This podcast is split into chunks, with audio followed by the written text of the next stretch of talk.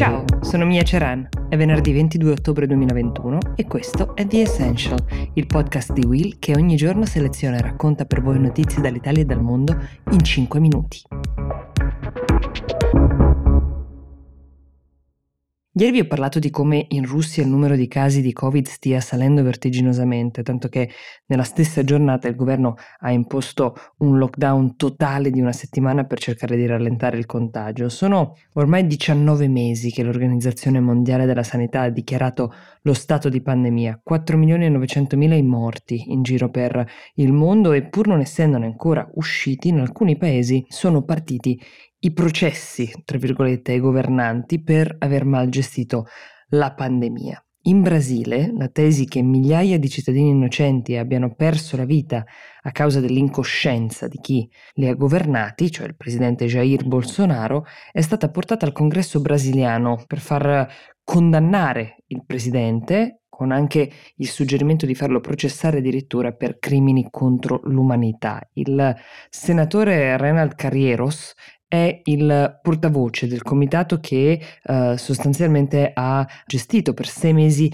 queste indagini. Sostiene che il governo di Bolsonaro è stato lento nell'aiutare soprattutto lo stato di Amazonas, una delle regioni più colpite del paese. Dice eh, Carrieros, sapevano che stava arrivando una seconda ondata, ma hanno aspettato a mandare aiuti fino a quando il numero delle ospedalizzazioni non era duplicato. L'accusa è quella di aver aspettato adattato per raggiungere l'immunità di gregge più rapidamente, non curandosi delle morti che crescevano. È un'accusa pesantissima. In Senato, tra i legislatori siede anche il figlio di Bolsonaro, Flavio Bolsonaro, che ha accusato Carrieros di aver usato uno strumento del Senato per fare della persecuzione politica, di fatto, per accusare il Presidente della Repubblica di qualcosa che non ha fatto. Dice suo figlio, si tratta di diffamazione, di ingiurie, di persecuzione. Le indagini, come vi dicevo, sono durate sei mesi. Per molti non hanno rivelato niente che non si sapesse già, ma sicuramente il linguaggio in cui il documento è stato redatto fatto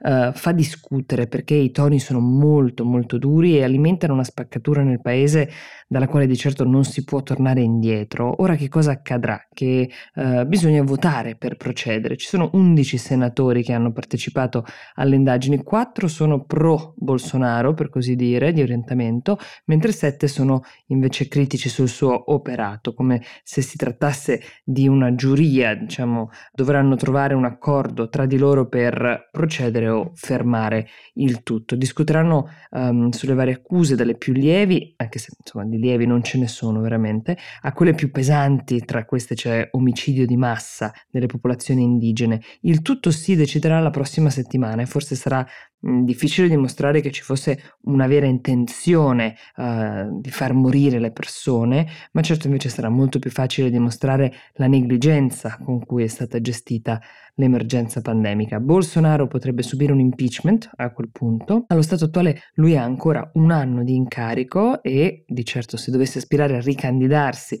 queste accuse peseranno sui consensi che sarà in grado di raccogliere. Vi racconto spesso delle iniziative di Pechino, di Beijing, come si chiama adesso, per capire come Xi Jinping si sta muovendo in patria ma anche all'estero. Molto più raramente invece vi parlo dei cittadini cinesi, di come vivono loro le scelte del governo, di come si rapportano rispetto al resto del mondo. Conosciamo la storia di qualche dissidente d'eccezione, di qualche magari eclettico milionario che si oppone al regime, di chi ha preso parte in qualche modo alle proteste di Hong Kong, di Taiwan. Forse però è meno conosciuta la storia degli Ziganwu, Uh, sono degli attivisti blogger, diciamo, pro-Cina, che popolano i social network come Weibo, lanciando degli strali contro la cultura occidentale, che secondo loro demonizza la Cina e le sue tradizioni. Sono degli account, alcuni di questi molto seguiti, spesso anche sostenuti, uh, repostati, ricondivisi dagli organi ufficiali di comunicazione, dai giornali di partito, ma hanno un loro seguito e un loro pubblico. Di che cosa parlano? La blogger Guyan Munchan, ad esempio, ha 6,4 milioni di follower, un profilo in cui lei ha un aspetto sicuramente molto tenero e candido, però il suo tono invece è spesso molto duro, molto acido, posta principalmente dai video in cui parla di attualità, dalle vicende appunto di Hong Kong e Taiwan, ma si spende anche in generosi commenti, ad esempio scrive l'Unione Europea è il cagnolino al guinzaglio degli Stati Uniti, uno dei commenti più ricondivisi. I contagi da Covid in risalita in Texas sono secondo lei la prova di una guerra civile in cui sono impegnati gli americani per uccidersi l'un l'altro altro. Ecco, le teorie sono piuttosto uh, strampalate, ma veicolate con convinzione dagli Zigan Wu, uh, che sembrano essere venuti fuori e cresciuti in popolarità in proporzione alla crescita del nazionalismo in Cina. È una corrente che lotta in difesa dei valori tradizionali cinesi e combatte da un lato preciso in conversazioni che riguardano ad esempio il femminismo, i diritti umani, il multiculturalismo e la democrazia, tutte cose viste come un tentativo di corrompere la società cinese. Prendono di mira pensatori, intellettuali e chiunque non la pensi come loro, scatenando una vera e propria guerra.